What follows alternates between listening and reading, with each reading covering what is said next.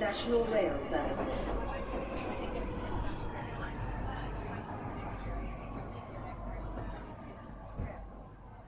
Bine revenit în stația Londra. Eu sunt Manuel Cheța de la manuelcheța.com și tu asculti podcastul Un român în Londra.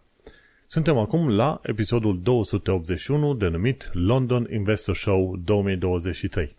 În acest episod vreau să vorbesc, bineînțeles, despre London Investor Show 2023 și despre știri curente. Înainte de orice, vreau să fac un mic anunț. Podcastul de față este partea Think Digital Podcast Network și mă găsești pe Podbean, iTunes, Spotify, toate rețelele posibile și imposibile, inclusiv pe radio.com. Ca de fiecare dată fac recomandare de carte și e vorba de Clear Thinking, Turning Ordinary Moments into Extraordinary Results, de Shane Parrish. Este o carte de psihologie foarte bună, care în principiu îți vorbește de pașii pe care trebuie să iei ca să iei niște decizii corecte. Ideea generală este că tu nu vrei ca circumstanțele să dicteze modul în care acționezi tu, respectiv când ești într-o anumită circumstanță și tu reacționezi în loc să acționezi într-un mod deliberat și bine gândit. Și atunci, cartea asta merge prin tot felul de chestiuni legate de psihologia umană ca să te învețe să acționezi în loc să reacționezi. Reacțiunea vine la tot felul de evenimente și e cumva negândită. Așa, se întâmplă că cineva te asupra și instant vrei să reacționezi, să faci o chestie. Pe când, dacă ai o gândire clară, așa cum zice cartea Clear Thinking, poți să acționezi într-un mod corect. Dacă să acționezi într-un mod corect, tu trebuie să înțelegi să, că ai nevoie să-ți creezi un spațiu al gândirii și, bineînțeles, să iei decizia corectă la momentul potrivit. Și de cele mai multe ori nu poți să iei decizia chiar în moment, ci trebuie ca tu să ai un set de comportamente bine gândite, antrenate cumva, cumva să te antrenezi să iei deciziile corecte la momentele potrivite. Asta te ajută în investiții, da? că de-aia și citesc cartea asta, a fost recomandată în podcastul de investiții, dar te ajută și în uh, sistem de muncă și în viața de zi cu zi. În loc să reacționezi, ci să acționezi. Și până, până la punctul în care am ajuns acum în cartea asta, îți dă ca idee. De exemplu, willpower, voința ta, e ca un săculeț care se desumplă destul de repede se duce la plimbare acest willpower dacă ești întotdeauna într-un grup care este opus valorilor tale. Tocmai de aceea este bine ca atunci când nu te potrivești cu grupul în care ești, să te duci într-un alt grup în care te potrivești. Pentru că altfel vei ajunge să faci cam ce face și grupul uh, respectiv. Un alt lucru interesant este, ca să iei decizia corectă, trebuie să ai niște sisteme automate, gen, de exemplu, când te duci la un eveniment, să spui din prima că ți-ai făcut o regulă generală să nu dai niciun fel de răspuns la idei de contacte, să nu dai răspuns instant, ci să aștepți măcar o zi ca să dai răspunsul corect. Și în felul ăsta nu vei fi vreodată presat să semnezi anumite contacte, să te înscrii la anumite servicii sau să zici da cuiva căruia nu vrei să zici.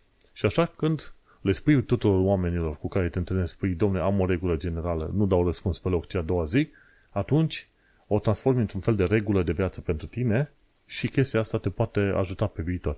Și în felul ăsta poți să iei decizii mai bune. Pentru că asta este și rolul, nu? Când ai o gândire pozitivă sau clară, atunci poți să iei și deciziile potrivite, știi? Și trebuie să-ți înveți și plusurile și minusurile tale. Dacă știi că ești irascibil, când, când ți-e foame, când ești obosit, când ești supărat sau ceva, atunci nu lua decizii în momentele respective. Trebuie să te cunoști pe tine însuți, slash pe tine însăți, da, bărbat, femeie, și în felul ăsta, știind ce e plus, ce e minus la tine, să îți construiești niște comportamente și niște reguli care să te ajute să iei deciziile corecte la momentele potrivite. Nu? Dacă cineva îți insistă, băi, vreau o decizie acum și ție ți foame de numai, îi zici, lasă-mă în pace, mă duc să mănânc, mă întorc, atunci îți dau decizie. Trebuie să fii și ferm în deciziile pe care le iei și în, în lucrurile pe care le spui. Pentru că este mult mai greu să rezolvi o anumită situație după ce ai răspuns așa în doi peri, decât să dai răspunsul corect atunci când trebuie. Dar ideea e să nu lași circunstanțele să dicteze răspunsul tău, să nu reacționezi, să-ți pregătești un set de comportamente care să te ajute să iei uh, deciziile corecte. Și mai zice în cartea aia la un moment dat, orice ți se întâmplă în viața asta, sunt situații mari că tu nu controlezi ceea ce ți se întâmplă. Dar ceea ce poți controla e efectiv reacțiile tale. Așa că dacă ești stilul de om care întotdeauna dă bine pe oricine și pe orice altceva în ceea ce privește proiectele, viața ce vrei tu, probabil ar trebui să schimbi gânduri, să zici, domnule, ok, s-a întâmplat că autobuzul n-a funcționat cum trebuie în ziua cu tare și am întârziat la muncă. Hai să văd cum pot face să nu mai fiu în aceeași situație. Și asta spune la clear thinking, în loc să consider că X, Y, Z e vinovat pentru că ceva nu a ieșit, ia lumea și viața și evenimentele așa cum sunt și gândește-te cum să rezolvi sau cum să obții maximul de lucru pozitiv din situația respectivă, în loc să începi să învinovățești, nu știu, vântul, ploaia, ce vrei tu pe acolo.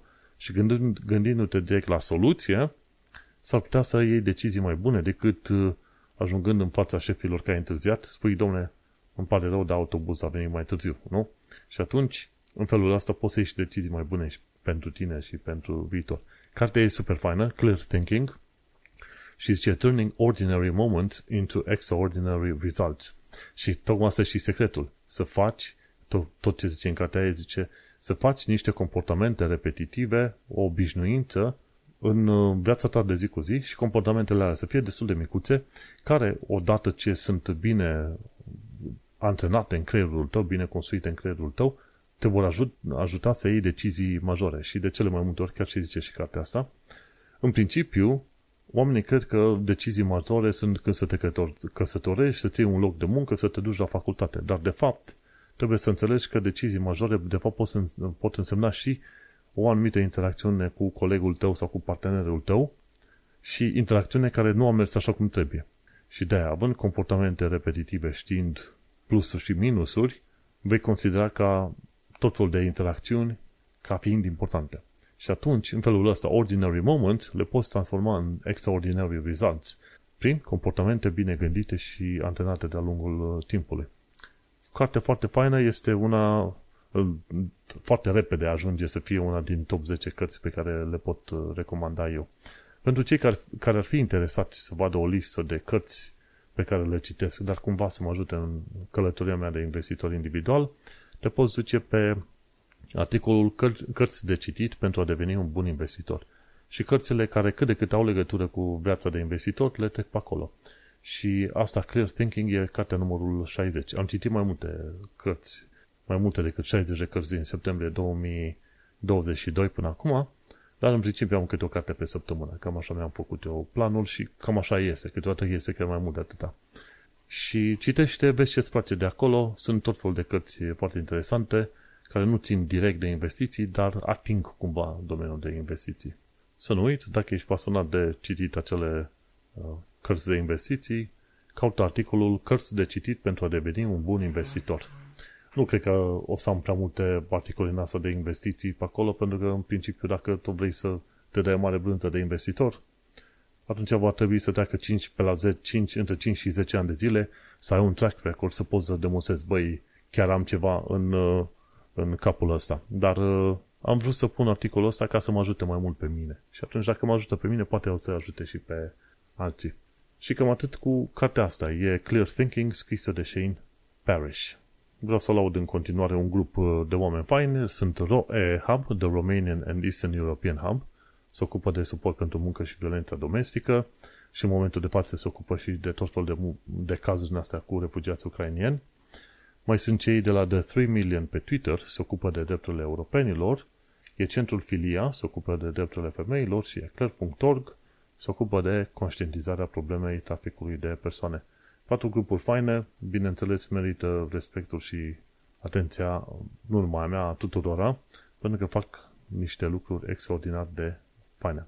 Hai să intrăm în subiectele noastre de zi cu zi și, în principiu, uite că s-a întâmplat că pe sâmbătă, 21 octombrie. Acest episod este înregistrat în data de 24 octombrie. Și așa, pe sâmbătă, pe 21 octombrie, am fost la The London Investor Show 2023. Și era în zona Hammersmith, undeva la un hotel, nou hotel, nici mai știu exact. Dacă mai întreba acum să mă duc să găsesc, cred, cred că n-aș putea găsi exact locul. Dar uh, am fost la evenimentul respectiv ca să văd și eu cu ce să mănâncă evenimentele astea de investitori, dacă găsesc oameni care gândesc la fel ca mine, ce, ce se mai descoperă pe acolo, ce fac oamenii la evenimente din astea și, bineînțeles, scopul meu principal era să fac uh, rost eventual de cărți la preț redus, nu? Că sunt, trebuie să fiu mare profitor, nu? Să maximizez uh, ce bani am. și, oricum, M-am dus acolo, în materie de cărți, m-am ales cu două cărți la câte o liră de la un tip care își vindea produsele uh, lui de trading, de trading și de fund manager pe acolo. Și fund manager, de fapt, uh, teoretic, el ar trebui să se ocupe de banii oamenilor să îi mulțească așa de-a lungul timpului. Am alea două cărți, o încerca să le citesc, nu știu dacă o să rămâne ceva lipit de mine, dar aia a fost totul. Din punct de vedere al cărților am fost crossing de dezamăgit pentru că n-am găsit cărțile niciun fel de alte cărți de care ar fi fost interesat cu adevărat. Și m-aș fi așteptat la asemenea eveniment să fie tot felul de cărți pentru oameni din tot felul de puncte de vedere. Bineînțeles, nu cred că o să mai fiu la, o să mai merg la evenimente din asta de London Investor Show, din motive pe care o să le explic pe aici. În principiu, London Investor Show nu m-a dezamăgit pentru că oricum mă așteptam să fie mare lucru. Din vari motive, nu mă așteptam să fie altceva decât un uh, punct în care se vând niște servicii. Și de fapt așa a și ieșit. în principiu, ce s-a întâmplat a fost uh, câțiva oameni au fost care și-au prezentat serviciile de la tot felul de firme și chestiile astea legate de trading, de finanțe și de investitori Bineînțeles, nu mă dusesem pentru chestia asta. Una la mână pentru că se cere să ai, ce știu, 100-200 de mii de lire ca să investești cu ei. Ori dacă ajung să am banii aia puși deoparte, în mod sigur nu, nu o să-mi trebuiască să mă duc să investesc cu firmele alea, una la mână. Și a doua erau, da, cred că aia era mare problemă. A doua erau tot fel de firme în asta mai necunoscute și nu neapărat necunoscute, dar ciudățele care își vindeau produsele. Ce mi-a plăcut în schimb în toată... A, și a doua era că, pardon, ce, ce informații erau transmise pe acolo erau ceva mai jos de basic level, mai jos de, cum îi zice, de nivelul de începător al investitorului. Și până la urmă, cumva, dacă te-ai fi dus acolo în speranța că vei fi iluminat dintr-un oarece punct de vedere al investițiilor, ai fi ajuns groaznic de dezamăgit, pentru că prezentările care se făceau fie vendeau niște chestii, fie vorbeau de niște subiecte nițel, nu neapărat abstracte, dar nițel așa pe lângă și nu erau direcționate pentru anumite grupuri de oameni. În evenimentul la Investor Show erau The Trader Show și erau destul de mulți tineri acolo care erau trader, day trader și poate printre ei și ceva speculatori. Acolo nu am fost pentru că chiar nu este temperamentul meu, stilul meu de a face day trading efectiv viața mea e mai bună decât să-mi petrec timpul în, între multe monitoare și multe grafice care se duc repede sus-jos și eu repede să dau click pe butoane. După aia a fost ESG, uh, cum se zice, Environmental uh, Governance Investing. Acolo erau cei mai puțini oameni pe acolo și erau o combinație de academicieni și oameni obișnuiți.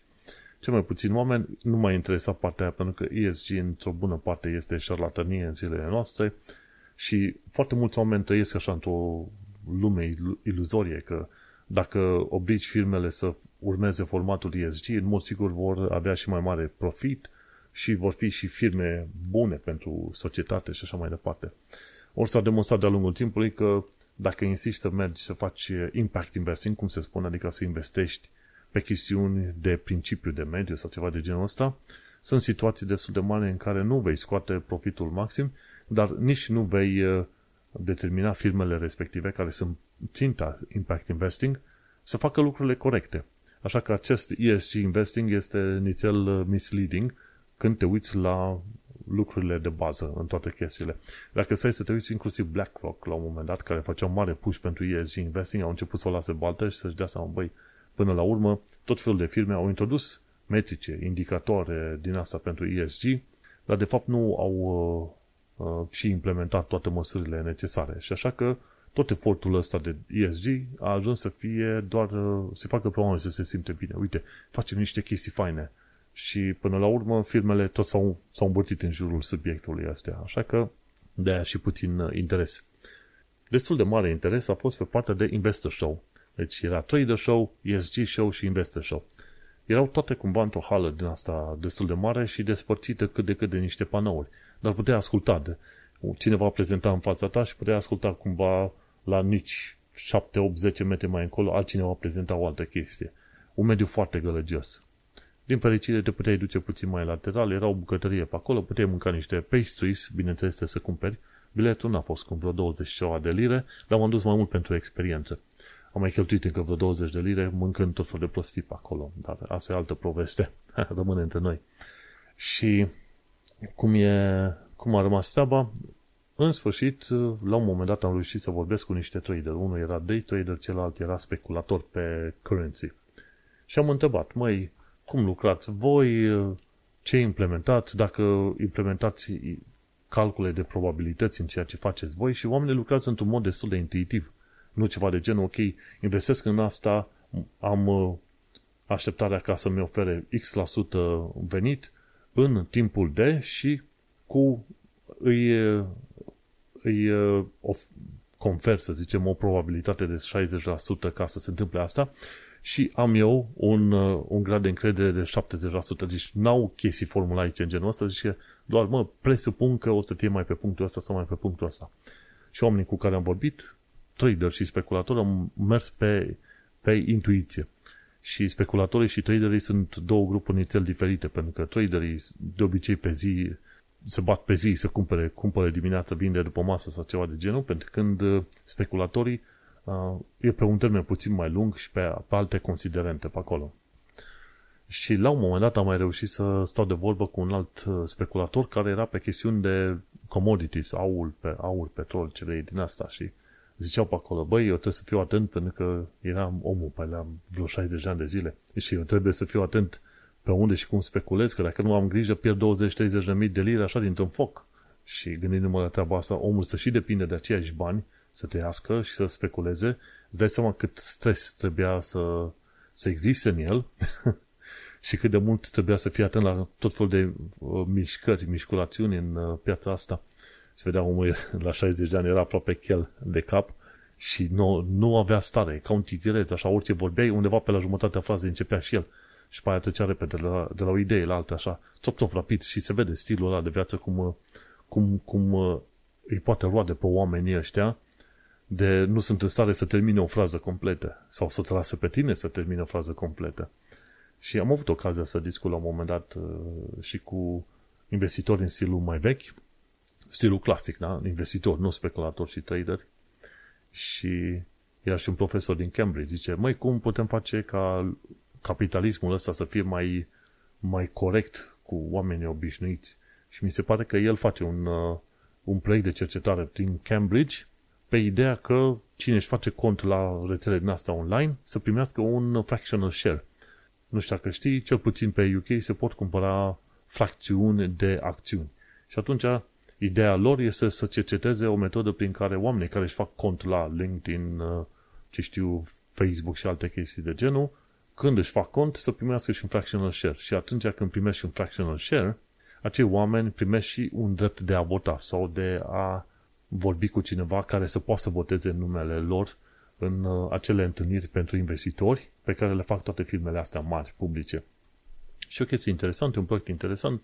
Nu știu ce o să iasă de chestia aia, dar uh, a fost uh, relativ interesantă discuția. Ce, ce m-a disat la un moment dat a fost, cred că printre ultimele două meetinguri, unul dintre ei era, ok, sistemul politic sau evenimentele politice de acum și cum te afectează pe tine ca value investor. Omul nostru avea chef de multă discuție de politică și prea puține de investiții. La un moment dat am plecat, zic, mă duc în altă parte. Când m-am dus în altă parte la o, o altă expoziție din asta, oamenii discutau cum să facă mari investiții cu uh, dividende. Uite, ăștia au dividend mare, ăștia au dividend mai mic și așa mai departe. Pur interesați de dividende. Momente în care mi-am dat seama, băi, sunt înconjurat de pensionari. Până la, până la momentul respectiv, efectiv, nu, nu, nu, mi se prin, nu mă prinsesem. Dar uh, chiar spre final am zis, hopa, aici la investor sau la partea de investor, foarte mulți sunt uh, pensionari. De erau așa de interesați de dividende, pentru că dividendele îți oferă un venit uh, relativ fix și relativ consistent. Bineînțeles, nu întotdeauna este valabilă treaba asta, dar cât de cât. Și erau firme care aveau uh, dividende de 13%, chestii de genul ăsta, mm, frumușel așa. Și tocmai de aceea uh, era și un tip dividend investor sau ceva de genul ăsta. Deci sunt unii care se numesc investitori cu dividende și numai de aia se ocupă. Dacă să faci bani din dividende, trebuie să ai, trebuie să ai bani. Efectiv, trebuie să ai o sumă sănătoasă.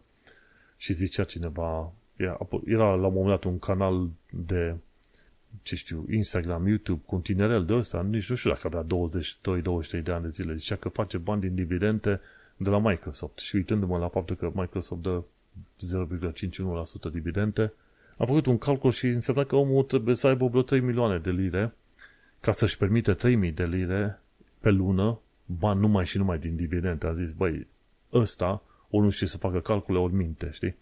Și atunci mi s-a părut foarte ciudat. Ca să ai un salariu sănătos, mișto, mare, din dividende, trebuie să ai și suma inițială și să investești în firmele potrivite.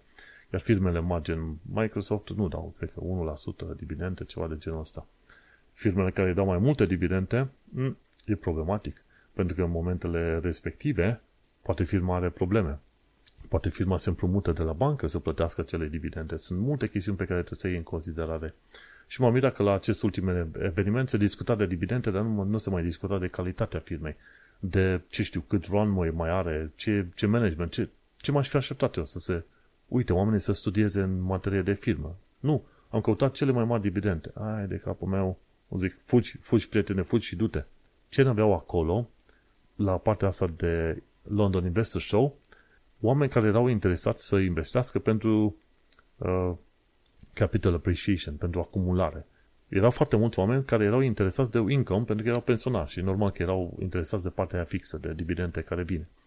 Dar uh, chestiuni și evenimente dedicate pentru aia ca mine, care sunt la început de investiții și care sunt uh, interesați să își mărească, să, să crească cumva investițiile, e bine, alea n-au fost pe acolo. Și mai apoi am avut ocazia să mai discut cu alți oameni investitori pe acolo și discutam de anumite cărți pe care le-am citit eu legate de investitul în uh, SUA. Și oamenii erau total absenți. Te dusem la un moment dat de un grup numit Signet, care este un grup de investitori din uh, tot UK, dar uh, are grupuri locale pe, pe Londra și oameni care investesc în SUA. Și dacă te înscrii la grupul ăla, e un fel de grup de suport local. Și o să mă înscriu să văd măcar despre ce este vorba și dacă au ceva informații mai utile legate de US, dincolo de ceea ce învăț și ce știu eu. Și erau oameni cu care discutau, ca, cu care discutam și au început să investească din anii 80, 90, pe acolo. Zic, mmm, înseamnă că oamenii ăștia chiar știu ceva. Așa că o să, o să intru în grupul ăsta Signet, doar de curiozitate pentru un timp foarte scurt. Ăla e un fel de grup de suport. Să vedem dacă într-adevăr este ca advertised. Am, și asta a fost un lucru bun. E un alt grup de care am dat acolo, este ShareSoc, este un fel de, să zicem, grup al, uh, sau un fel de sindicat al uh, acționarilor, cumva, care ajută pe acționari în tot felul de campanii și de conștientizare, cel puțin pe UK, în materie de tot felul de lucruri legate de modul în care acționarii sunt tratați de către firme, firmele publice, ok? Și la cred că o să vreau să fiu înscris la un plan de bază, să vedem dacă e ceva interesant și relevant. Deocamdată am cumpărat și investesc în mod exclusiv pe SUA din vari motive. Și am mai dat și un alt grup care fac uh, un fel de investor research. O să particip la niște sondaje să vedem ce iese și pe acolo. Dar cam atât. Uh, știi cum e? M-am dus într-un loc, mă așteptam să fiu dezamăgit și nu am fost dezamăgit pentru că am, lucrurile de acolo au fost nițel dezamăgitoare. Știi cum? E și cu plus și cu minus. A fost fain ca experiență, dar în mod sigur nu o să o mai repet așa la London Investor Show cumva am simțit că am uh, câștigat mai multe informații urmărind podcasturile pe care le urmăresc legate de investiții, citind cărțile pe care le citesc și experimentând pe pielea mea cum pot eu mai bine în contul de, de trading pe care l-am. Oricum, măcar am încercat, nu? Și uite că acum ți-am uh, umplut capul cu tot felul de chestii legate de London Investor Show, merită să te duci măcar așa ca experiență odată și după aia te convingi dacă vrei să mai continui sau nu. Eu nu sunt interesat sau un support group că sunt interesat să am un grup de oameni cu care pot să judec chestii, să luăm teza de lucru, să o verificăm, să ne dăm seama, ok, am făcut calcule corecte, am înțeles ce înseamnă o firmă de calitate, o investiție de calitate sau nu. Să mă duc într-un loc să, să fim cumva să fim super mega prieteni, uite ce fain, ești investitor, da, și eu sunt investitor, hu, hu suntem fericiți, nu-mi trebuie așa ceva. Așa că, da, o să mă duc să văd și dacă oamenii sunt acolo doar ca să se laude că, între ei că sunt investitori, o să dau exit foarte urgent. Și uite aici se termină prima parte a acestui episod nou de podcast. Noi ne mai auzim pe altă dată, pe data viitoare, bineînțeles. Vrei să asculti restul episodului, nu uita să intri pe manuelcheța.com să cauți episodul 281. London Investor Show 2023. Succes! Știi cum e, chiar acum mă gândeam în mica pauză de sectoare, deja mai am voce, uh, am ajuns să mă plâng de un London Investor Show, care cel mai probabil după tot felul de standarde este genial. Și chiar mi-am adus aminte, da mă, e first world problems, adică eu cu mutat și locuit în UK am first world problems și un lucru pe care trebuie să ține toată lumea minte, indiferent de punctul în care ești, de partea de planetă în care ești, poți să fii sus de tot, jos de tot, întotdeauna vor fi probleme. Problemele și supărările se vor schimba, dar întotdeauna vor fi ceva acolo. Nu există o, o existență pristine, cum ziceam la un moment dat, ideală, genială, superbă, nu există așa ceva. Oricât de bogat sau sărac ești, oricât de fericit sau supărat ești, mai devreme sau mai târziu tot apar niște chestiuni care să te râchie.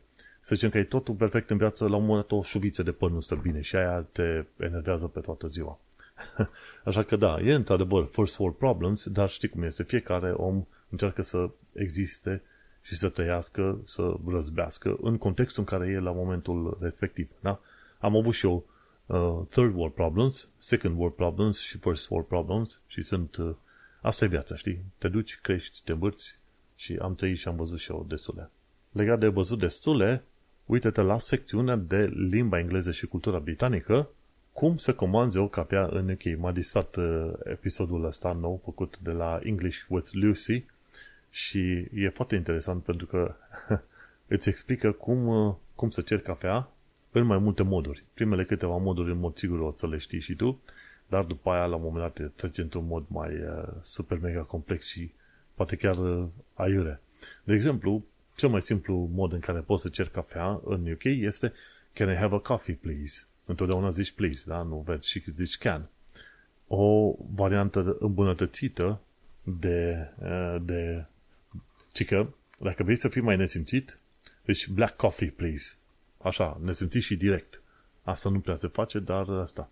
La al doilea nivel poți să zici Can I get a black coffee, please? Can I get?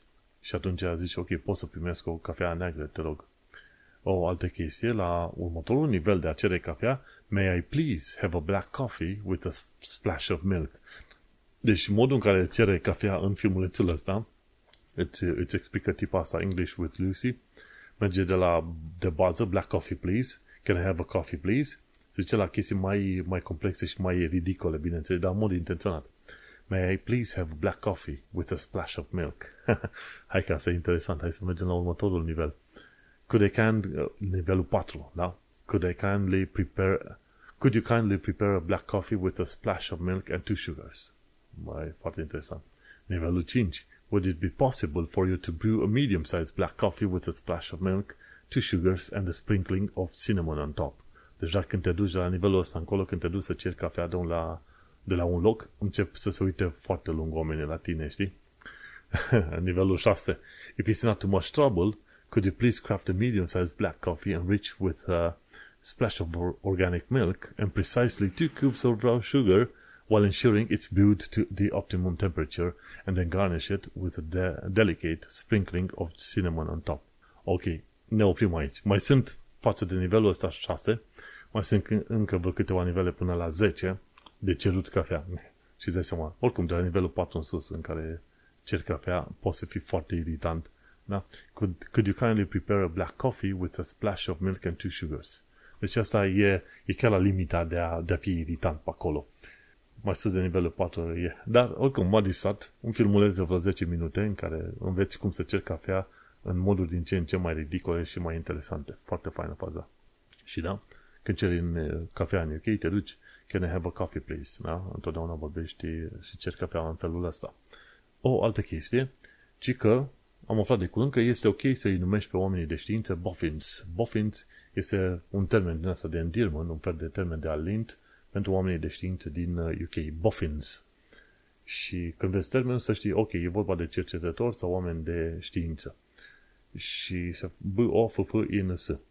Chiar, chiar oameni de știință s-au exprimat legat de expresia asta și au zis că da, ne convine, e faină, este inofensivă, e simpatică, ne place. Cine vrea să zică de oameni de știință poate să zică foarte bine boffins și noi nu ne supărăm.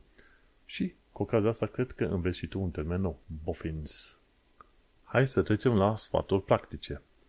Și prima informație practică e faptul că HMRC începe să verifice cu mai intens joburile secundare. De exemplu, dacă vinzi prin magazine gen Etsy, tot felul de chestiuni de casă, sau dacă îți oferi locuință prin Airbnb sau ceva de genul ăsta. HMRC a semnat un tratat cu OECD, nu știu, Organizația Economică Europeană și Americană, ceva de genul ăsta, prin care poate să ceară de la tot felul de firme, de side hustles, da, de joburi secundare, să trimite detaliile la HMRC. Și atunci HMRC o să poate cere taxe. De exemplu, dacă ai vândut tot felul de servicii online și nu informase HMRC până în momentul respectiv. Așa că grijă mare dacă ai uh, uh, tot felul de meserii din asta secundare, lucruri pe care le faci pe alte site-uri, să te pregătești că vei primi plicuri de la HMRC în curând. Bun. Ce am aflat de curând? Care sunt rutele de elicopter permise peste Londra?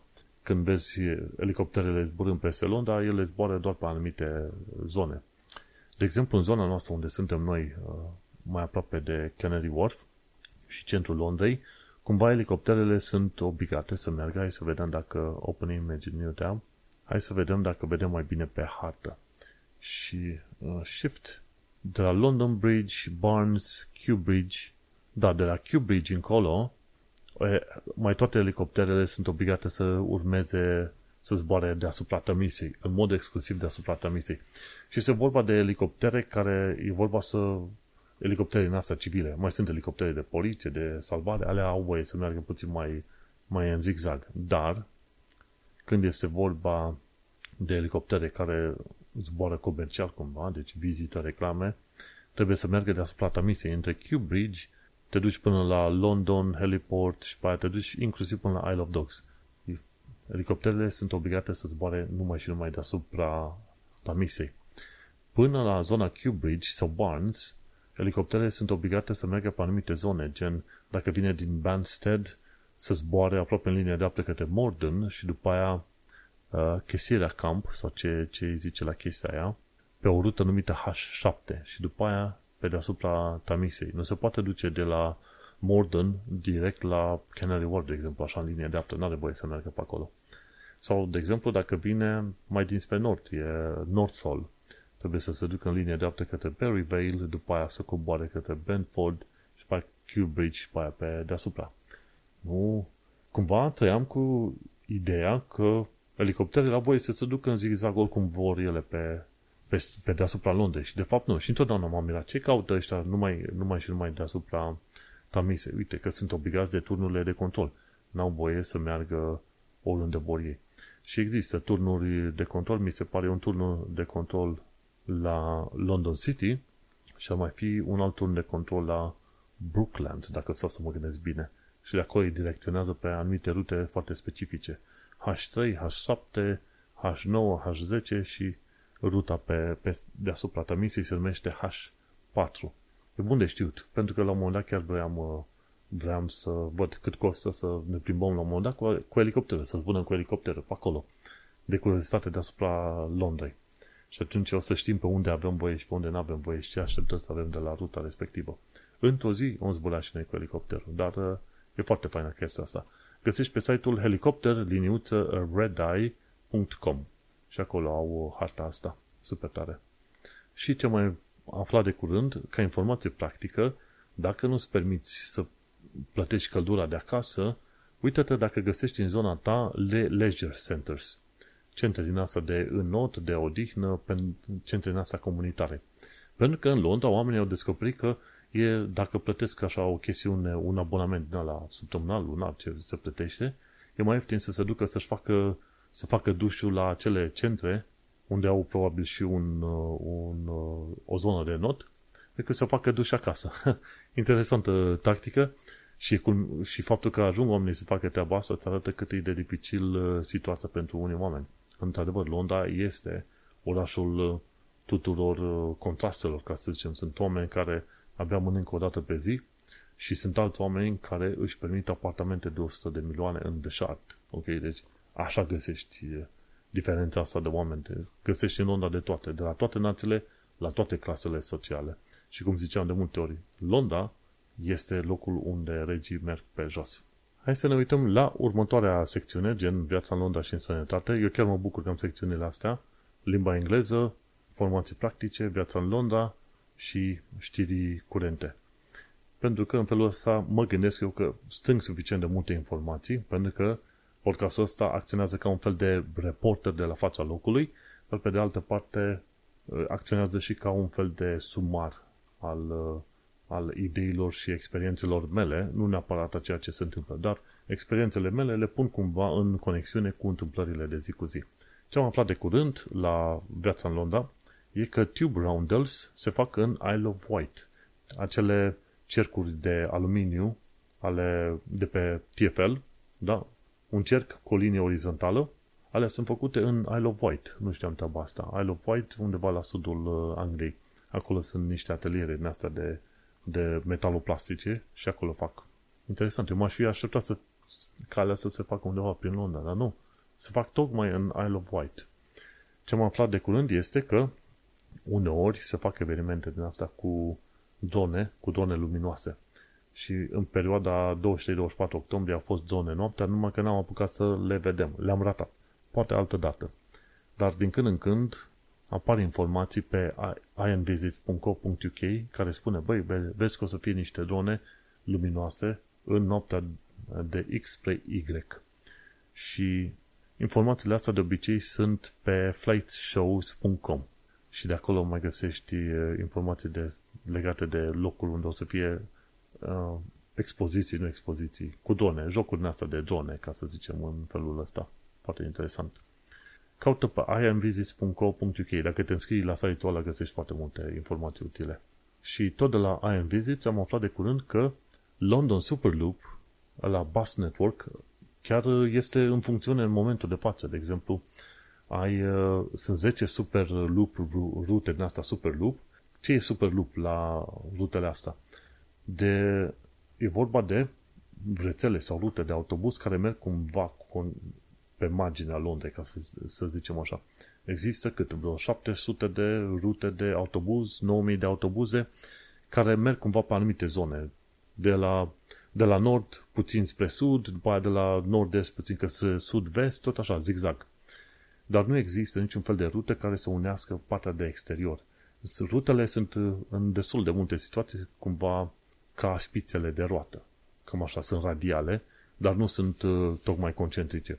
Și atunci au făcut rutele astea foarte mari, interesante, să meargă de jur împrejurul uh, exteriorului Londrei. E o rută care se numește uh, SL6, Superloop 6, de la Russell Square din centrul Londrei, care duce chiar în uh, West Croydon și are servicii doar, în, doar dimineața și seara. Dar îți dai seama, are doar două, trei stopuri, te duci de la Russell Square direct până în West Croydon. De fel cu autobuzele ți-a 3 ore să te duci jumate din distanța asta. Aș, aș fi curios să aflu în cât timp fac ei uh, distanțele astea.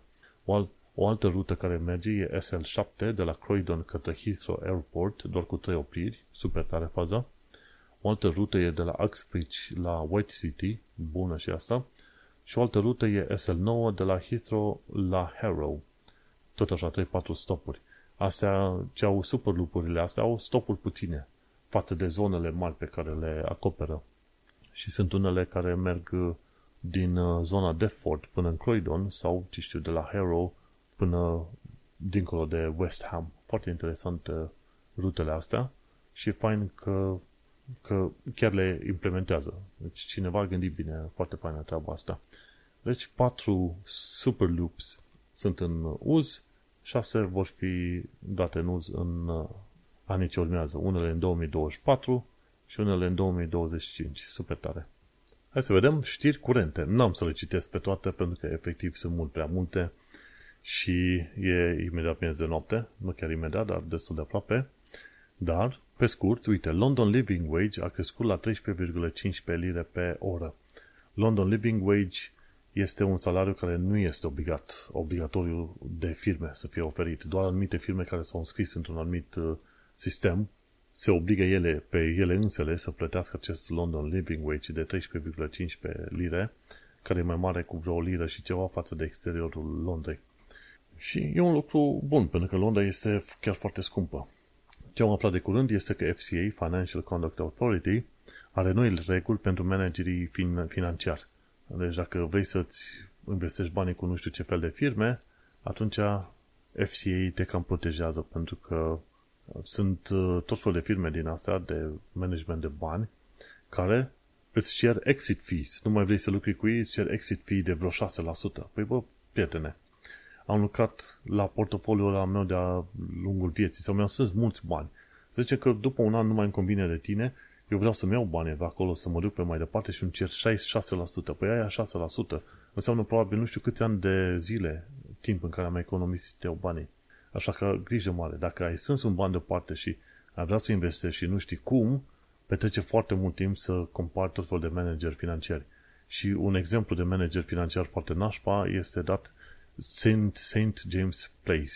E STJ. STJ. Deci ăsta care are tot felul de reguli din alea și tot felul de costuri uh, exorbitante, uh, trebuie să ai grijă foarte mare. Saint James Place, STJ, ai grijă mare dacă ești la ei, pentru că vor, uh, au ajuns să fie obligați către FCA să taia de, din anumite costuri. Și da, dacă ești în punctul în care să fii strâns bani și vrei să investești, gândește-te că și 1% pe an este chiar foarte mult să plătești pentru un uh, advisor financiar. Să ai grijă de banii tăi. Să aibă grijă de banii tăi. Așa că mai bine de, de atâta mai bine ți pune banii într-un share ISA sau un SIP și să investești de unul singur într-un index, gen îți iei în S&P, pui o parte în S&P 500 de la americani, pui o parte în FTSE 100 de la britanici și alea sunt uh, index funds. Și alea merg de la, de la sine putere să ducă mai departe și costă extraordinar de puțin, în loc să plătești la, la firmele astea de brokerage sau alte chestii care să te, să te rupă. Deci, nu, gândește-te foarte bine, dacă ai bani de investit, petrece suficient de mult timp, o zi, două, o săptămână, două, cinci, nu contează, ca să-ți faci o idee. Și gândește-te că și 1% de plătit pe, pe an pentru managementul uh, averii tale este mult, e scump. Mergem pe mai departe, ci că de ce prețul de la HS2, High Speed Railway 2, a ajuns la 130 de miliarde de lire. Și tocmai de ce? Uite că de curând Rishi Sunak a spus că taie, uh, taie secțiunea de după Birmingham pentru că este prea scumpă. Păi, există o, un motiv foarte, foarte clar pentru care infrastructura este extraordinar de scumpă în UK. NIMBY, not in my backyard. Da? În foarte multe zone sunt uh, oameni care locuiesc în zone de sat sau oraș și nu au chef să vadă construcții în zona lor. Nici de locuințe, nici de infrastructură. Și atunci, ca să-i mulțumească, guvernul, de obicei, uh, acum în ultima perioadă, a fost al conservatorilor, da? Și cei care se opuneau erau tot votanți conservatori, da? Ca guvernul să nu uh, treacă cu trenul sau cu strada sau cu zona de infrastructură prin zona caselor oamenilor, a zis, știi ce? Hai că vom face tunele. Și tocmai de aia HS2 a ajuns să ajungă la un, a ajuns la un preț extraordinar de mare, 130 de miliarde de lire. Ce au reușit să facă ăștia niște calcule e că în UK costă de 10 ori mai mult decât în Franța sau Italia să, să se construiască un kilometru de cale ferată. Și în bună parte din cauza acestui NIMBY, not in my backyard. Sunt, uh, e foarte interesant de văzut cum vor rezolva problema asta mai mult sau mai puțin în curând, pentru că da, în UK se pare că în materie de infrastructură, guvernul și societatea nu lucrează cum trebuie și se consumă extraordinar de mulți bani. Mergem pe mai departe, aflăm că Nice England nu este chiar așa de nice când e vorba de un medicament numit Abirateron. Abirateron este un medicament pentru, să zicem, cancer la bărbați. Mi se pare, nu mai știu dacă era de prostată sau ceva de genul ăsta, da, e de, de prostată. Deși în Wales și Scoția, de exemplu, ăsta se primește și mai mulți oameni au acces la acest medicament, NICE, England, nu este de acord. NICE este National Institute, ceva de genul ăsta de medicamente. Și ei decid ce medicamente sunt uh, plătite de către NHS pentru oameni sau nu. Și de obicei Nice England uh, au niște reguli din asta draconice și foarte ciudate, încât și americanii sunt speriați când, când văd ce reguli ciudate au ăștia de la Nice England în materie de uh, plata pentru anumite medicamente. Și uite aici, da, chestie de cancer subvenționată de către Scoția, dar nu subvenționată de către Anglia. Și toată lumea zice, da, Nice England nu este chiar așa de nice și sunt situații în care trebuie să-ți plătești de unul singur anumite medicamente pentru că uh, regulile sunt puțin cam ciudățele, dacă nu chiar stricte. La știri mergem mai departe. În continuare, protestele uh, palestinienilor în chei sunt enorme, gen 100.000 de oameni. Numai că interesantă chestie dacă o bună, da, și sunt și arabi slash musulmani în, în protestele alea, dar sunt și foarte mulți albi, sunt foarte mulți oameni de perso- persoane de culoare, sunt și de stânga și, cum am zis și în alte episoade, și naziști și tot fel de grupuri care mai de care ciudățele în, implementate în aceste proteste enorme. O bună parte dintre cei dintre vestici, da, hai să zicem că ar fi cineva din neamuri musulmane și arabe, care ar fi acolo, what, no matter what, o bună parte dintre vestii, dacă ar vedea filmulețele alea cu ce a făcut Hamas în Israel, cel mai probabil n-ar vrea să participe la aceste proteste pentru Palestina, Israel. Ca mulți alții, și eu sunt de acord, ok, Palestina liberă, țară independentă, ce vrei tu, băi, dar nu mai arunca rachete peste Israel, că până la urmă cam asta s-a întâmplat toată faza, dar fiindcă ideea fâșii Gaza de a exista este că, că ei vor să ocupe toată zona cu Israel și pe aia să elimine poporul israelian, de acolo nu se, nu, se, nu se ajunge la înțelegere, ok? Israel zice, băi, poți să fii fâșia Gaza cum vrei tu, dar uh, ai zona ta, acolo te ești treaba ta. Nu. nu. Și atunci, dar fiindcă există grupare teroristă și gruparea aia teroristă și-a făcut de cap acolo în fâșia Gaza și mai toți oamenii sau o bună parte din oamenii din Palestina susțin gruparea teroristă Hamas, uite-te că ajung din, când, din când în când la conflicte, care mai de care mai, mai mari și mai urâte. Și, dar fiindcă cei din Palestina plâng foarte tare că au nevoie de fonduri, lumea întreagă a trimis fonduri. Ce au făcut uh, Hamas cu fond, Hamas conduce efectiv toată fâșia Gaza. Hamas, da, efectiv, deci Europa, SUA și mulți alții au trimis fonduri și ajutoare ca să ajute populația din fâșia Gaza, da? cu mâncare, medicamente, ce vrei tu. Ce a făcut Hamas, care conduce efectiv toată zona aia, a folosit fondurile alea să creeze rachete și bombardamente și să cumpere armamente ca mai apoi să atace Israelul. Ori, cum poți să-ți explici că inclusiv Europa a ajutat în zona Palestinei cu fonduri și chestii și efectiv au finanțat o grupare uh, teroristă ca mai apoi să atace Israelul, da? Nu asta a fost intenția, dar acolo au ajuns banii. Ce te faci în asemenea situație, nu? Și sunt proteste în asta multe pe, pe UK și chiar citeam o serie de articole. Au fost uh, tot proteste și manifestații și israeliene și au vrut să facă și proteste foarte mari, numai că Poliția Metropolitană le-a refuzat să facă acele proteste pentru că le-a fost teamă că vin alții să atace protestele, gen teoretic să fie simpatizanți Hamas cu mitraliere să vină la proteste să omoare cât mai mulți evrei din punctul ăsta de vedere, cumva are sens. Dar este foarte culmea că, uh, să zicem, uh, le-a interzis uh, israelienilor, da, evreilor în UK, să facă acele proteste. Nu, dacă ești poliție bună, da, permite acele proteste și pune suficient de multă poliție pe zonă care să protejeze protestele respective, nu? Pentru că în momentul de față palestinienii fac proteste, israeli evrei n-au voie, nu? Tocmai pentru că evreii ar putea fi atacați și omorâți, nu? Și în Londra. Și este o chestie foarte ciudată pe care o vezi la momentul de față. Interesantă chestie, guvernul conservator au zis, voi vezi că la tot fel de proteste se pronunță jihad sus, jihad jos. Poliția metropolitană trebuia să-i aresteze pe aia. Și poliția metropolitană zicea, nu, că nu avem putere, ce vrei tu. Sau s-au tras pe ceva, știi cum se zice expresia românească.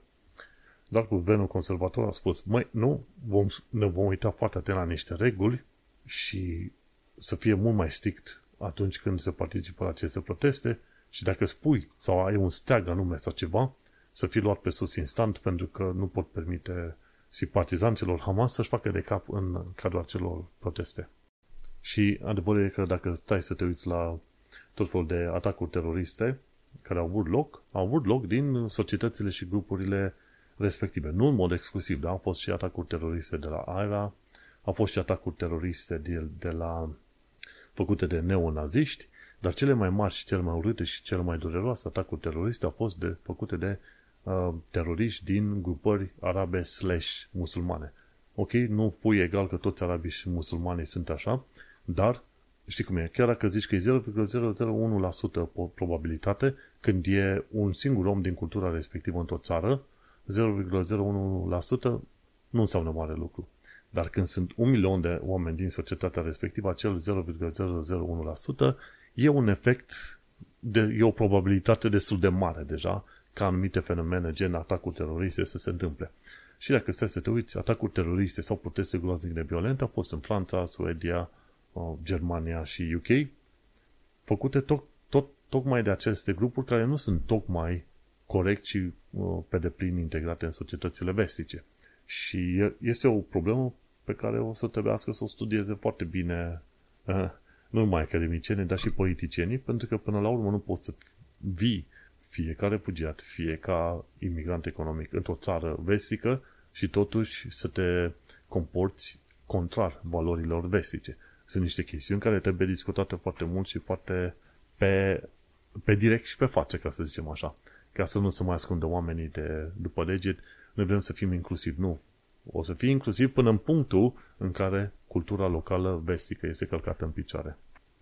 Mergem pe mai departe, de la UNHR, de la grupul ăsta care se ocupă de imigrație de la Națiunile ONU, face morală guvernului UK pe baza legii Illegal Migration Act 2023 pe tot felul de prevederi pe care le-au făcut cei de din guvernul UK legat de uh, imigrația cu ghilimele de rigoare ilegală. Ăștia ar fi trebuit să numească legea asta altfel, illegal entry sau ceva, pentru că imigrația nu are neapărat un caracter ilegal sau ceva, știi? Oamenii vor migra dintr-o parte în alta și ca idee dacă vor putea vor migra legal. Și ar trebui să pună Illegal Entry Act, nu Illegal Migration. De ce? Pentru că cumva asocierile astea de cuvinte între ilegal și imigrație cumva îi face pe oamenii obișnuiți, da, imigranții de tot felul de categorii, gen românii care au venit legal aici, să se simtă cumva vizați de tot felul de reguli din astea. Ori e ciudățel așa când calculezi chestiile astea. Când asociezi imigrația cu ceva negativ. Băi, stabilești tu niște reguli și pe baza aia primești oameni în, în UK. Dar, nu, cine suntem noi să le spunem lor ce să facă? Și pe mai departe ce aflăm, Amazon face, va face drone delivery în 2024 în UK, ceea ce e super tare, și că Sasha Ianshin ne anunță că criza ipotecilor în UK este chiar aproape. Anul ăsta sau chiar la anul viitor, la început, vom vedea uh, multe știri legate de faptul că oamenii nu reușesc să-și plătească ipotecile la case.